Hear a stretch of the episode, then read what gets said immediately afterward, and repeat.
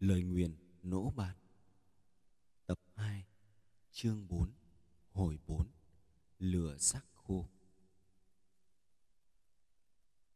Cái bóng xanh mờ kia hẳn đã vụt đến một cách vô cùng đột ngột. Ngay cả thính giác vẫn luôn tỉnh táo của lỗ thiên nhiễu cũng không hề nghe thấy có âm thanh xê dịch.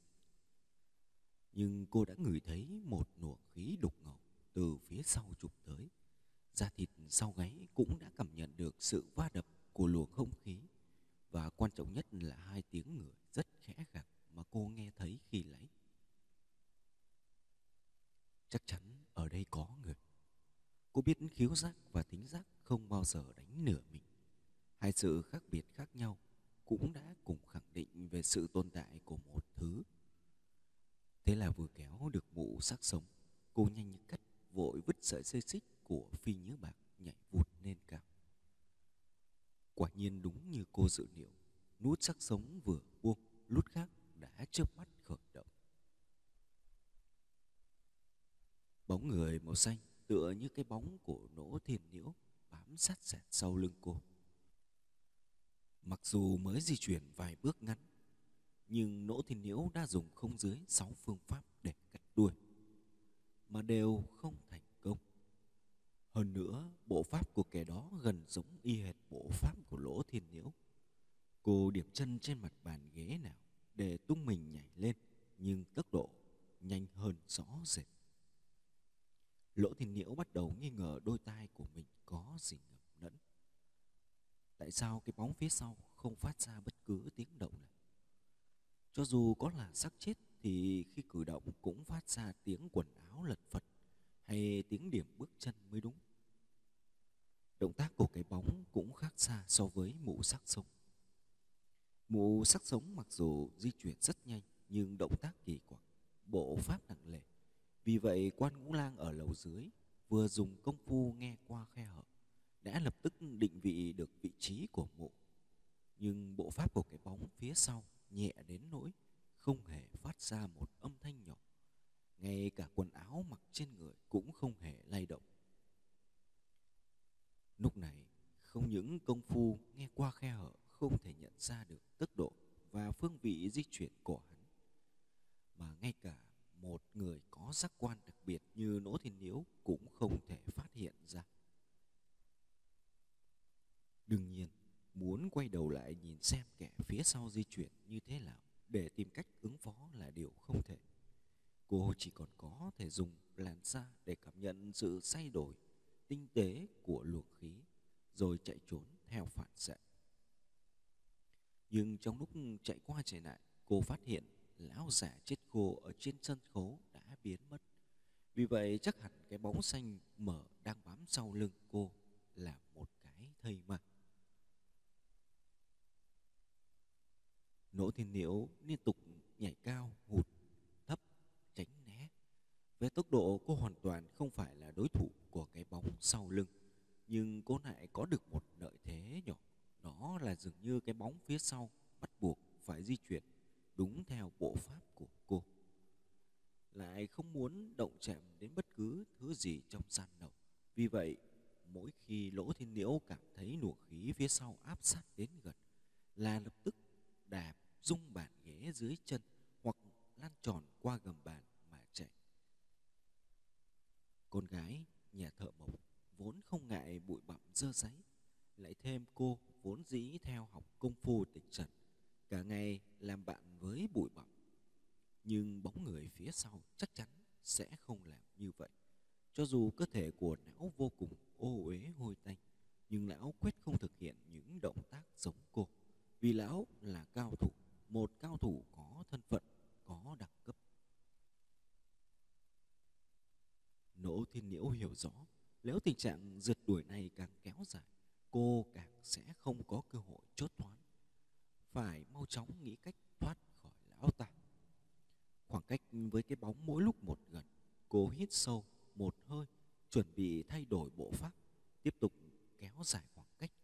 Cô rất muốn tìm cách nhìn rõ cái bóng phía sau, mong tìm ra sơ hở để phản công, hoặc chớp cơ hội để bỏ trốn xuống dưới nầu rồi tính tiếp. nhưng vừa hít sâu được một hơi, cô lập tức giật bắn vì kinh hãi và sợ. Cô vừa ngửi thấy hơi người trong luồng khí đục ngầu phía sau có lẫn hơi của con người một thứ hơi người không có dương khí. Nếu như cái bóng đích thực xác chết khô trên sân khấu khi lấy thì quả vô cùng đáng sợ khi còn ở núi Nông Hộ, cô từng nghe thiên sư Pháp Hộ nói rằng xác chết mang hơi người thường là có hai khả năng. Một là tiên mượn xác, nhưng phải là vị tiên có đạo hạnh cực thâm sâu. Thế nhưng một vị tiên có đạo hạnh thâm sâu đời nào lại chịu ở trong một cái xác khô mục bẩn thiểu thế này. Vậy thì chỉ còn khả năng thứ hai, đó là yêu ma thoát chấn hoàn hồn. Kỳ thực Nỗ Thiên Nhiễu đang tự dọa chính mình. Cả hai khả năng đó đều chỉ là truyền thuyết. Xưa nay chưa có ai tận mắt chứng kiến. Thế nhưng còn có một khả năng thứ ba, vốn rất ít người biết đến, nhưng chắc chắn là có thực. Đó là có một loại công phu khiến cho người luyện thân mình teo tóp như một thây ma khô quắt, nhưng không những không chết, vẫn sống sở sở mà còn luyện thành công lực cực kỳ thâm hậu đến mức nhân sĩ võ lâm bình thường không thể tưởng tượng nổi. Công phu này có tên là địa hỏa ngao mạch. Khi luyện tới cảnh giới cuối cùng, toàn bộ chất mỡ, chất béo trong cơ thể người luyện công sẽ tiêu hao cùng kiệt. Trong dị sĩ kiến ký có viết kẻ dị sĩ ở phương Nam hình giống xác khô nhẹ tựa cành cây, hơi thở như tơ, sức khỏe như voi, mức độ thần thông không thể hình dung cho hết. Tương truyền công phu này từ ngoại vực truyền vào, từ lâu nay đã thất truyền trên giang hồ. Rất ít người muốn luyện thứ công phu xác chết này, vì không những nó rất khó luyện, quá trình luyện tập vô cùng thống khổ, mà dù có luyện thành cũng mất hết cả bộ dạng con người. Dị sĩ Kiến Ký là một cuốn sách xuất hiện vào đời Minh ghi chép những nhân vật kỳ dị do hộ bộ thời đó phụ trách biên soạn. Thực ra việc biên soạn cuốn sách này không có ý nghĩa gì thực tế, chỉ nhằm thỏa mãn tâm lý hiếu kỳ của những người ở trong cung quanh năm suốt tháng không biết thế giới bên ngoài. Vì vậy rất nhiều nội dung trong sách đều là bịa đặt. Cái bóng vẫn đuổi sát sạt sau lỗ thiên nhiễu, giống như mèo đuổi chuột. Nhưng không hiểu vì sao lão vẫn chưa ra đòn tấn công. Hơi người sống đột ngột xuất hiện khiến lỗ thiên nhiễu cũng vô cùng kinh sợ. Mặc dù cô biết ở đây chắc chắn có người đang điều khiển mụ sắc sống, nhưng lại cho rằng kẻ đó đang núp ở một nơi kín đáo quanh đây. Còn cái bóng xanh lờ mờ kia cũng là cái sắc sống giống như mụ béo vừa lấy có điều thân thể nhẹ nhàng hơn, vì vậy điều khiển cũng mau lẹ hơn. Nhưng xét tình hình trước mắt, có vẻ như kẻ điều khiển mụ sắc sống khi nãy chính là lão sắc sống. Vậy thì ai? Ai là kẻ điều khiển cái sắc quắt queo đó nhỉ? Có một số điều khiến cái bóng xanh mở kia đang băn khoăn nghi ngại. Sở dĩ lão cứ bám sát sau lưng lỗ thiên nhiễu là muốn tìm lời giải đáp cho những ngờ vực trong lòng. Não là một kẻ không biết ghê tay, càng không biết mềm lòng. Ngay cả những thuộc hạ đệ tử do tên não dạy dỗ suốt mấy mươi năm. Lão cũng có thể ra tay, sát hại mà không hề thương tiếc. Nhưng với cô gái nhỏ không hề quen biết ngay trước mặt, lão lại không lỡ sụp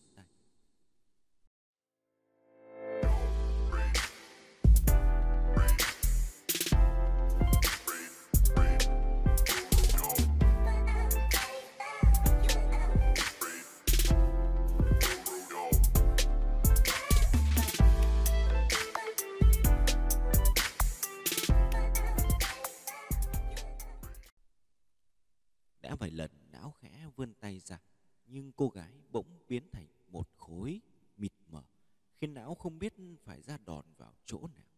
Còn nữa, khi mộ sắc sống gãy tỉ bạc trên sân khấu âm thanh địa hỏa liệt đồng bách tinh thần của cô ta vẫn không hề bị lay động mảy may vậy cô ta rốt cuộc là người hay yêu ma tâm trạng hoảng hốt tư duy rối loạn chắc chắn phạm phải sai lầm nỗ thiên nhiễu cũng đã phạm phải sai lầm. Mỗi băn khoăn vừa chạy qua trí não thần chí chỉ hơi lơ đãng, cô đã không kịp đổi hướng mà lao thẳng đến cửa cầu thang bên phải. Nỗ thiên nhiễu tiến thẳng về phía cửa cầu thang, cái bóng cũng bám sát theo gót, nhưng nỗ thiên nhiễu không thể xuống lầu được. Đang trong cuộc sượt đuổi chóng mặt, cô sẽ không kịp bay người ra phía ngoài cầu thang. Cô chỉ có thể xoay người xoay người một cách bất đắc dĩ, tay chụp vội lấy sợi dây xích. Phi nhứ bạc vẫn nục lặng trên sàn ngang trước cửa cầu thang từ khi nãy. Theo đà chuyển động của sợi xích, cơ thể cô đổi hướng một cách tự nhiên trên không, rồi cô đạp chân trái vào bức tường phía sau. Chân phải ngoắc lấy sợi xích bên trên, trước mắt đã treo ngang trong không trung.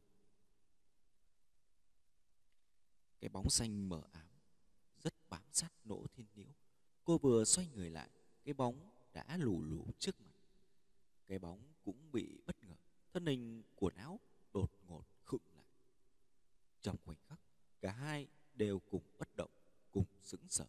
Mặt đối mặt chỉ cách nhau gang tấc. Trong khoảnh khắc này lỗ thiên nhiễu đã không còn nối thoát, nhưng cái bóng vẫn chưa thể xuống tay. Cô không ngờ cái bóng lại ở gần mình đến vậy. Cô chỉ nhìn thấy hai ba hố mắt sâu hoắm, đen ngòm. Một màu đen đặc quánh, không hề có chút ánh sáng để chứng tỏ đó là con người. Đến tận lúc này, lỗ thiên nhiễu vẫn chưa thể nhìn rõ bộ dạng của kẻ này. Giờ truy sát mình là ai? Là cái sắc khô quắt trên sân khấu hay là một kẻ lão khác? Nhưng cô đã ngửi thấy hơi thở là hơi thở của con người. Ở cách miệng cô chưa đầy một tấc, cô đã cảm nhận thấy một làn hơi cực kỳ mạnh mẽ đang lay động những sợi lông tơ trên da mặt và quanh mũi miệng. Trong công phu tịch trần của nhà họ lỗ, có một chiêu tên là cổ trần, tức thổi bụi, chuyên dùng để trừ bụi bặm trong các ống thông gió ngập hoặc đường máng kín.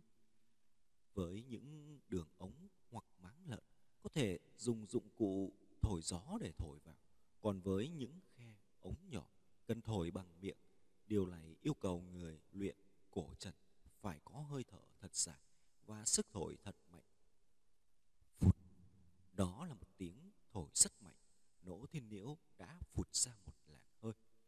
Vì hai hố mắt kia khiến cô sợ hãi, vì làn hơi đang lay động những sợi lông tơ quanh mũi miệng cô khiến cô ghê tởm. Vì cô muốn trong khoảnh khắc cuối cùng, trước khi chết vẫn bộc lộ được chút vẻ kiên cường và khinh bỉ. Cái bóng vẫn không hiểu tại sao mình vẫn chưa thể xuống tay. Đây chỉ là một cô gái chẳng có gì đặc biệt, nhưng khi tiếp cận trong thâm tâm lão, thậm chí còn dấy lên một cảm giác tội lỗi tựa như đạo phạm phải một đấng thần thánh gì đó trong khoảnh khắc này, khoảnh khắc mà lão khựng lại giữa không trung, lão chợt nhìn thấy cái bóng của mình đang phản chiếu trong đôi mắt trong veo của cô. Nhìn thấy cái bóng của mình đột nhiên lát vụn như bột cám bị gió thổi thốc tán loạn. Hắn kinh hãi đến chết nặng, lúc đó bỗng nghe phụt một tiếng. Lão tưởng như đó là tiếng cơ thể đang lứt vỡ, lão hoảng sợ đến nỗi suýt nữa thì rú lên. Nhưng lão sắc cô đã không hét ra được thành tiếng. Lỗ thanh nhiễu vừa thổi mạnh, hoàn thuốc quế đã phụt ra, chui ngay vào miệng lão, rồi cứ thế trôi tuột xuống cổ họng, xuống thực quản, rồi lao thẳng vào trong dạ dày. Chỉ trong khoảnh khắc khoảnh khắc mà tất cả mọi thứ gần như đang khựng lại giữa không trung cái bóng không phải ma quỷ cũng chẳng phải thần tiên. Vì vậy lão không thể cứ treo lơ lửng trên không mãi được. Tiếng va chạm giữa cái bóng và sàn gỗ nghe thật lặng lẽ.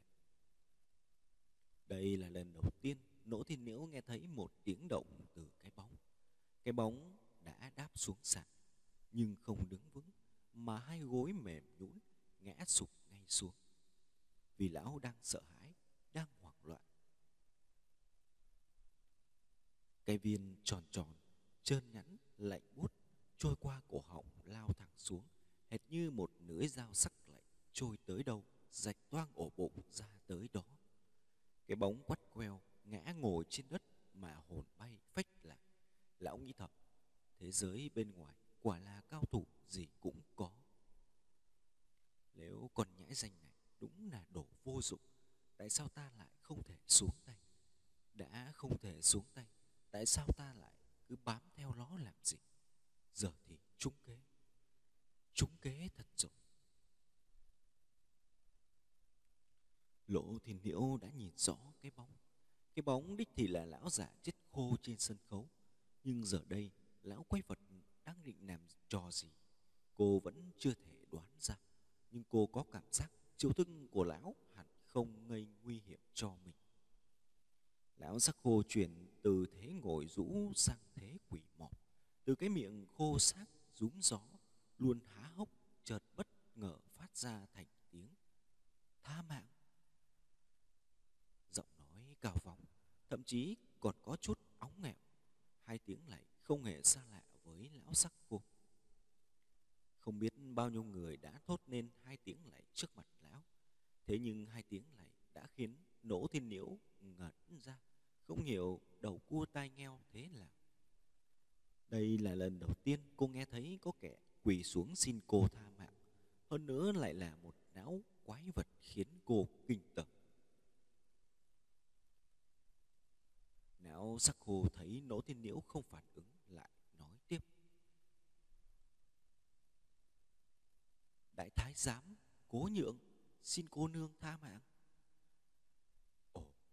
Lỗ nỗ thiên nhiễu bật ra một tiếng, vừa như tiếng đồng ý, lại vừa giống như đã hiểu ra điều gì đó. Đúng vậy, cô đã hiểu tại sao lão sắc khô có hơi người mà không có dương khí. Bởi vì não đã bị hoại Tại sao giọng nói của lão lại the thế? Vì lão là một thái giám. Nhưng cô vẫn thấy băn khoăn. Tại sao lão lại xin mình tha mạng? Chẳng lẽ hoàn thuốc hóa uế đã đánh trúng khí mông hiểm yếu là của lão ư? Không đúng. Hoàn thuốc hình như đã chui vào trong miệng lão kia mà. Hay là thuốc hóa uế với lão lại là thuốc độc? Nếu quả thực như vậy, mình cũng đã biết cách phá giải thế lão rồi thuốc hóa uế không phải là thuốc độc nhưng với người luyện công phu địa hỏa loại thuốc này sẽ gây ra kích thích dữ dội tới các cơ quan nội tạng. Chỉ là kích thích mà thôi không gây nguy hiểm. Tác dụng của nó chỉ tương tự như một viên kẹo bạc hà loại mạnh. May mắn thay lão cao thủ trước mặt chỉ là một thái giám giả không bao giờ nó mặt ra bên ngoài. Hơn nữa lại là một thái giám có địa vị rất cao, thường không thèm qua lại với bọn tay sai, chuyên ra bên ngoài làm việc vặt. Vì vậy rất nhiều sự việc của thế giới bên ngoài não đều mù tịt. Không biết đến sẽ dẫn đến sợ hãi, sợ hãi sẽ dẫn đến khuất phục, mà khuất phục dường như chính là bản tính trời sinh của loại người. Vì vậy lão chỉ biết đọc một chiêu là cầu xin để mong giải thoát bản thân khỏi cơn nguy khốn. Thế nhưng ở đây, tại sao lại có thái giám? Lẽ nào quả đúng như lời cha cô đã nói, đối phương là hậu duệ của hoàng thất chính tộc Nhưng cho dù có hậu duệ của hoàng thất, cũng không nên sử dụng thái giám mới phải. Trừ phi gia tộc lại có mưu đồ phục vị, bình thường vẫn luôn hành xử theo quy tắc lề lối của hoàng gia. Lỗ thiên liễu hết sức thận trọng, trượt từ sợi xích xuống sàn. Trong lòng vẫn không ngớt kinh sợ. Cô đã biết não quái vật trước mặt kia không phải ma quỷ hay thần tiên như ông Nục từng nói, nhưng chỉ ít cũng là một bậc thế ngoại cao nhân hiếm gặp. Nhưng tại sao thế ngoại cao nhân lại phải quỳ gối cầu xin tha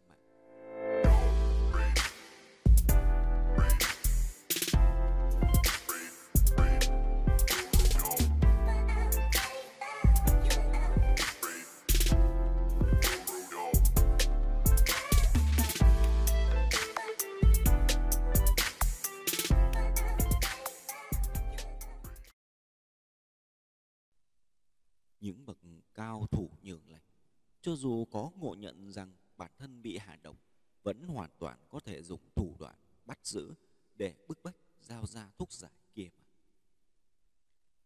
Thế ngoại cao nhân cũng có hai loại. Một là đã nhìn thấu phạm trần và ẩn cư lánh đời. Hai là người chưa bao giờ tiếp xúc với thế giới. Não thái giám này thuộc loại thứ hai.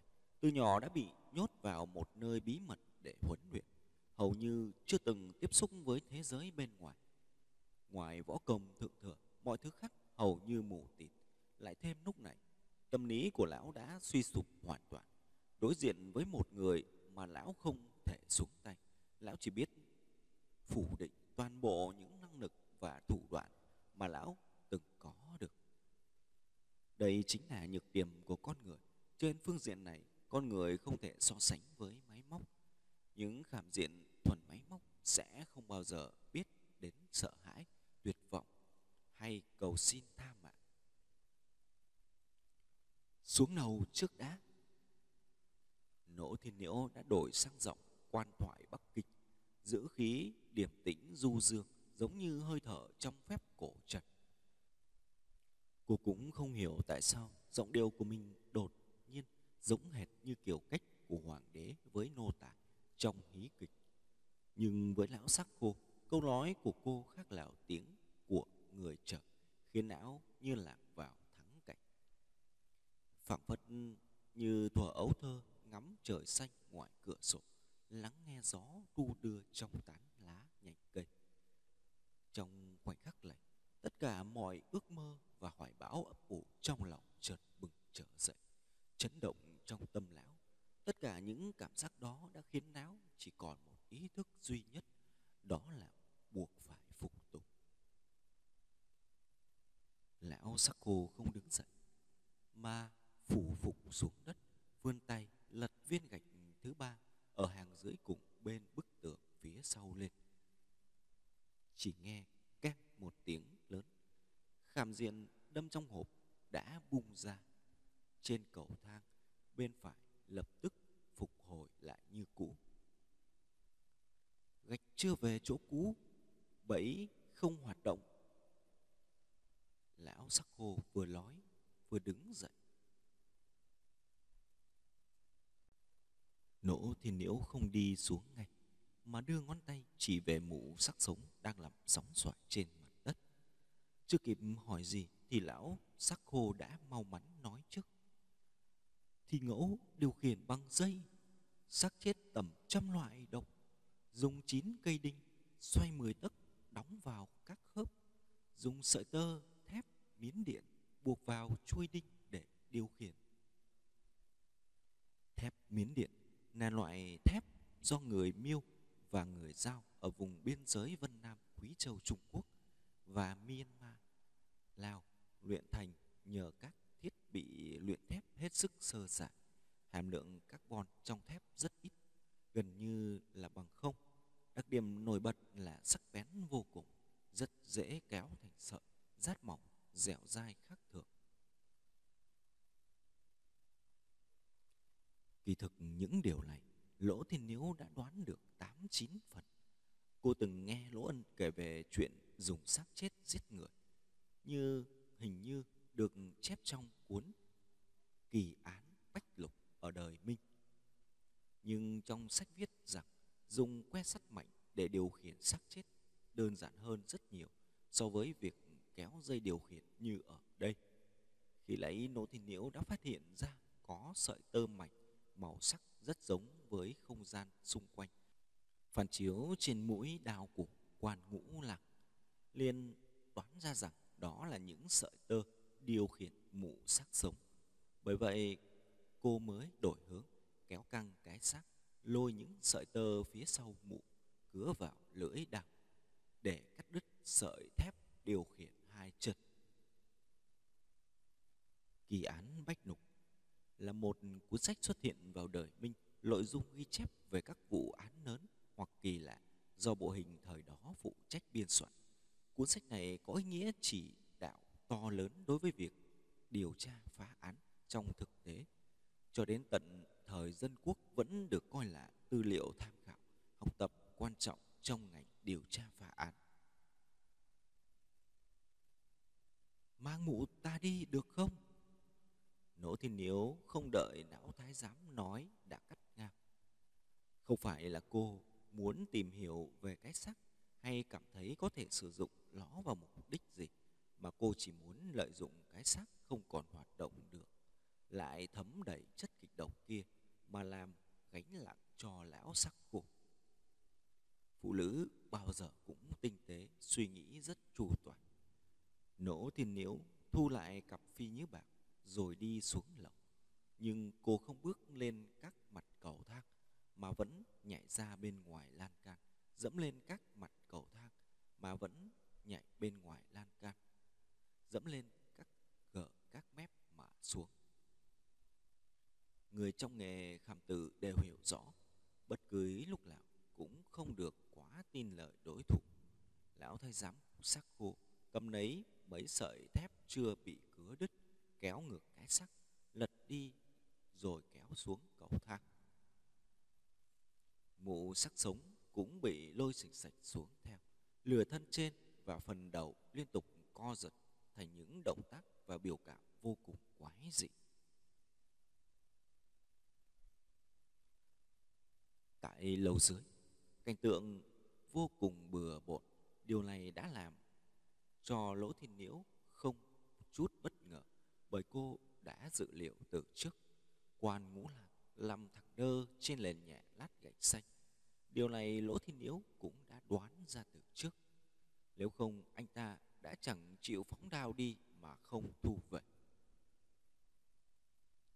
Nỗ thiên nhiễu vội vã chạy đến gần, vừa liếc qua đã biết ngũ lạc trúng độc. Vì cô bẩm sinh đã đặc biệt nhạy cảm với những thứ ô uế độc địa. Cô thấy sắc mặt ngũ lang chuyển màu xanh xám, nhưng không biết đã trúng loại độc gì, cũng không biết tại sao trúng độc cô bèn nật ngược lại, vừa nhìn thấy hai vết thương trên mông anh ta, cô lập tức đỏ bừng mặt, vì cô đang định tìm ra chỗ bị thương rồi giúp anh ta hút chất độc. Chỉ là độc tố thủy hủ mà thôi. Độc phát tác tuy nhanh, nhưng ba ngày sau mới mất mạng. Giọng nói the té của lão thái giám sắc khô đột ngột vang lên ngay sau lưng lỗ thiên niếu. Vừa nghe tiếng, lỗ thiên niếu vội quay ngoắt đầu lại. Lúc này mới phát hiện não sắc khô không biết từ lúc nào đã áp sát sau lưng. Cô bất giác giật mình kinh sợ, theo bản năng đứng vụt ngay dậy, lùi lại một bước. Phản ứng bản năng của cô, khiến não thay giám sắc cô càng thêm sợ hãi. Bởi vì não đã phát giác cô gái đang đứng trước mặt mình, đột nhiên toàn thân bừng ra một nàn khí thanh cao, linh động, lớp lớp lan tỏa, bao trọn lấy toàn bộ cơ thể. Không, đây không phải là một cô gái, mà là một thiên nữ, một tiên cô. Cao thủ, quá thật cao thủ. Cao thủ. Không phải là lỗ thiên nhiễu mà chính là lão thái giám sắc khô bởi vì có thể cảm nhận được làn khí này, có nghĩa là lão đã dùng công lực đả thông được lão mạch thiên nhãn. Sự xuất hiện của làn khí khiến lão thái giám vô cùng kinh ngạc và khiếp đảm. Bộ dạng càng rúng gió sợ sệt. Đến lúc này, lão có thể khẳng phán đoán của mình không hề sai lầm. Cô gái này mà không, vị tiên cô này đích thị là một cao nhân thật sự.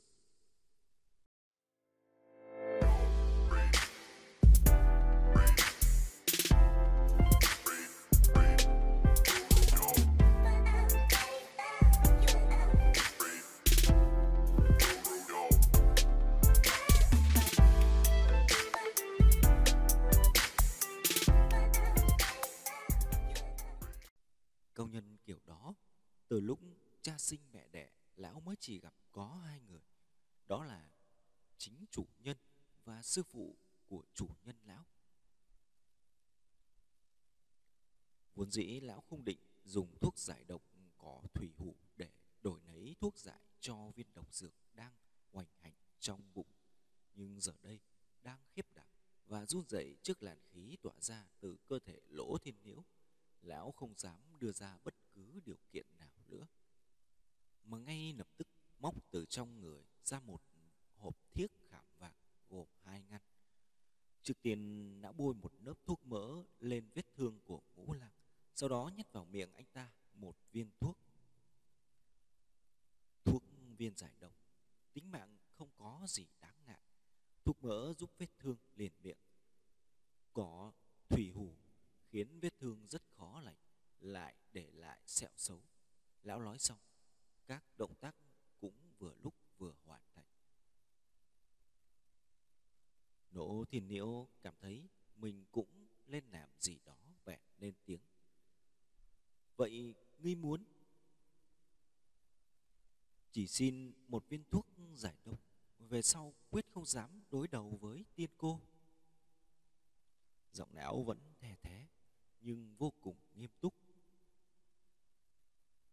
Lỗ thiên nếu chỉ muốn bật cười, cô không hiểu tại sao mình đột nhiên lại biến thành tiên cô gì gì đó trong khi mới vừa lấy, thôi, cô còn chắc mẩm lão quái vật trước mắt này là thần tiên hoặc yêu quái. Cô phải gắng ngượng lắm mới kìm được tiếng cười. Bây giờ điều cấp thiết nhất là phải chế ngự được não quái vật.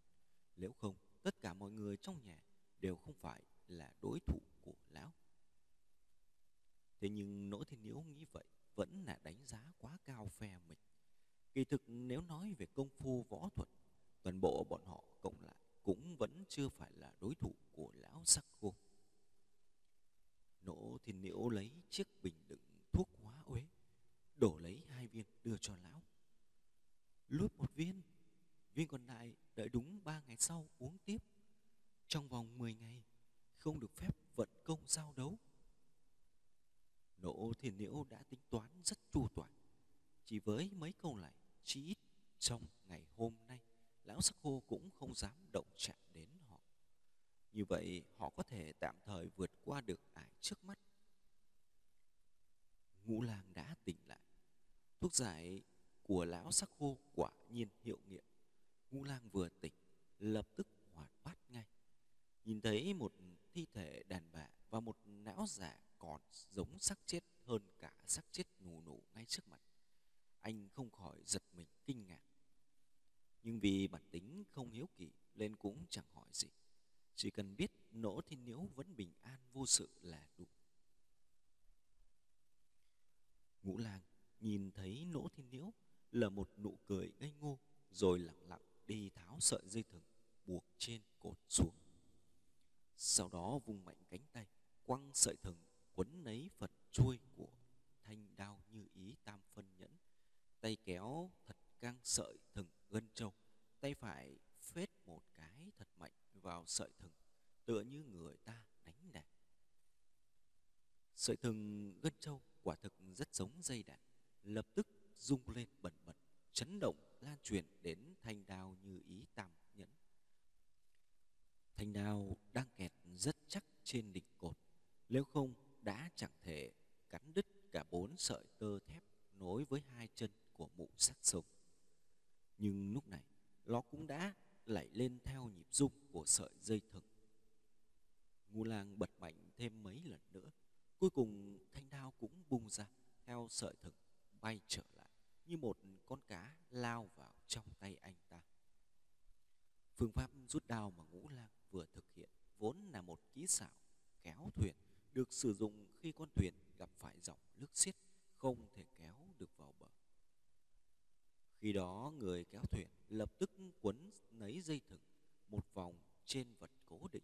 Sau đó, mấy người cùng kéo một đầu dây. Những người còn lại dùng cây gỗ lớn đập mạnh lên dây thừng đã kéo căng. Dây thừng chấn động bật lên những người kéo dây lập tức thu thực lại. Cứ thế, một gõ, một thu, dần dần sẽ đưa được thuyền vào bờ.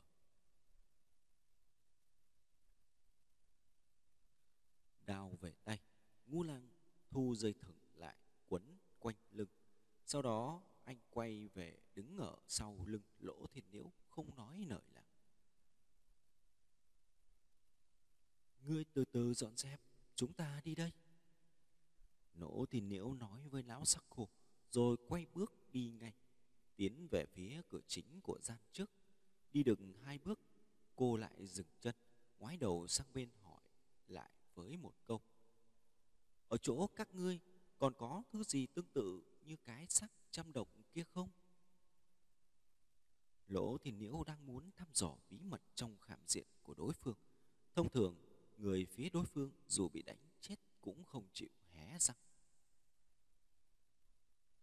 Còn cái kén sắc nhện càng được bố trí trong khảm tứ thủy quy nhất ở giếng trời trước mặt.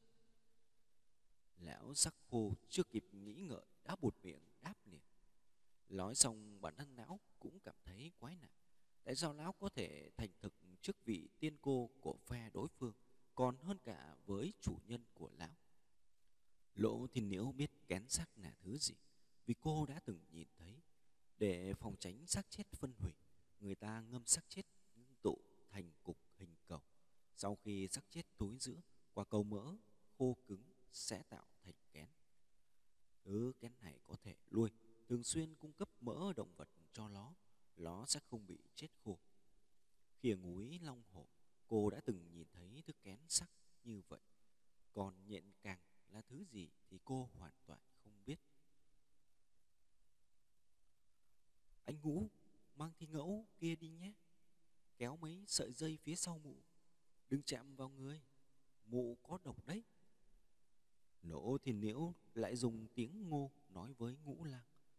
Cô muốn mang thi ngẫu đi để đề phòng lão thái giám sắc khô, đổi dây khác, rồi tiếp tục dùng mụ để đối phó với những người còn lại trong nhà mình.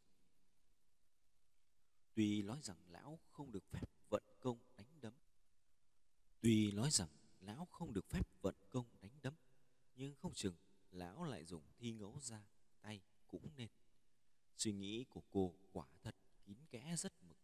Lỗ thì nếu ung dung mở toang cánh cửa chính của sảnh trước.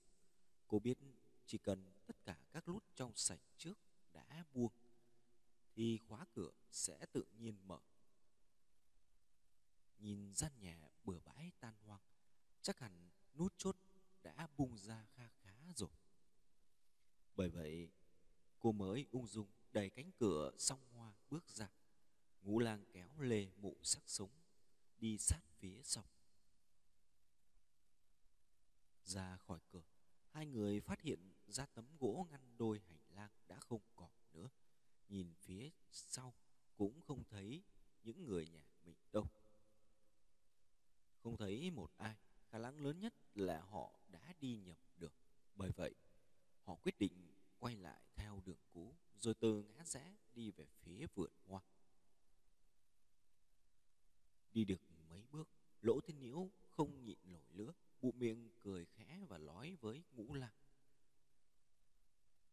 lão già kia buồn cười quá, cứ lửa điên nửa khùng, coi em là tiên cô.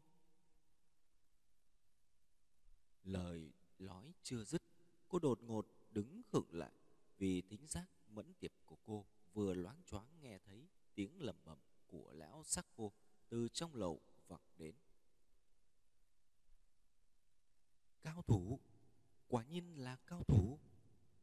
Lại còn biết dùng xác ngâm trăm độc để đối phó với kén sắc nhện càng.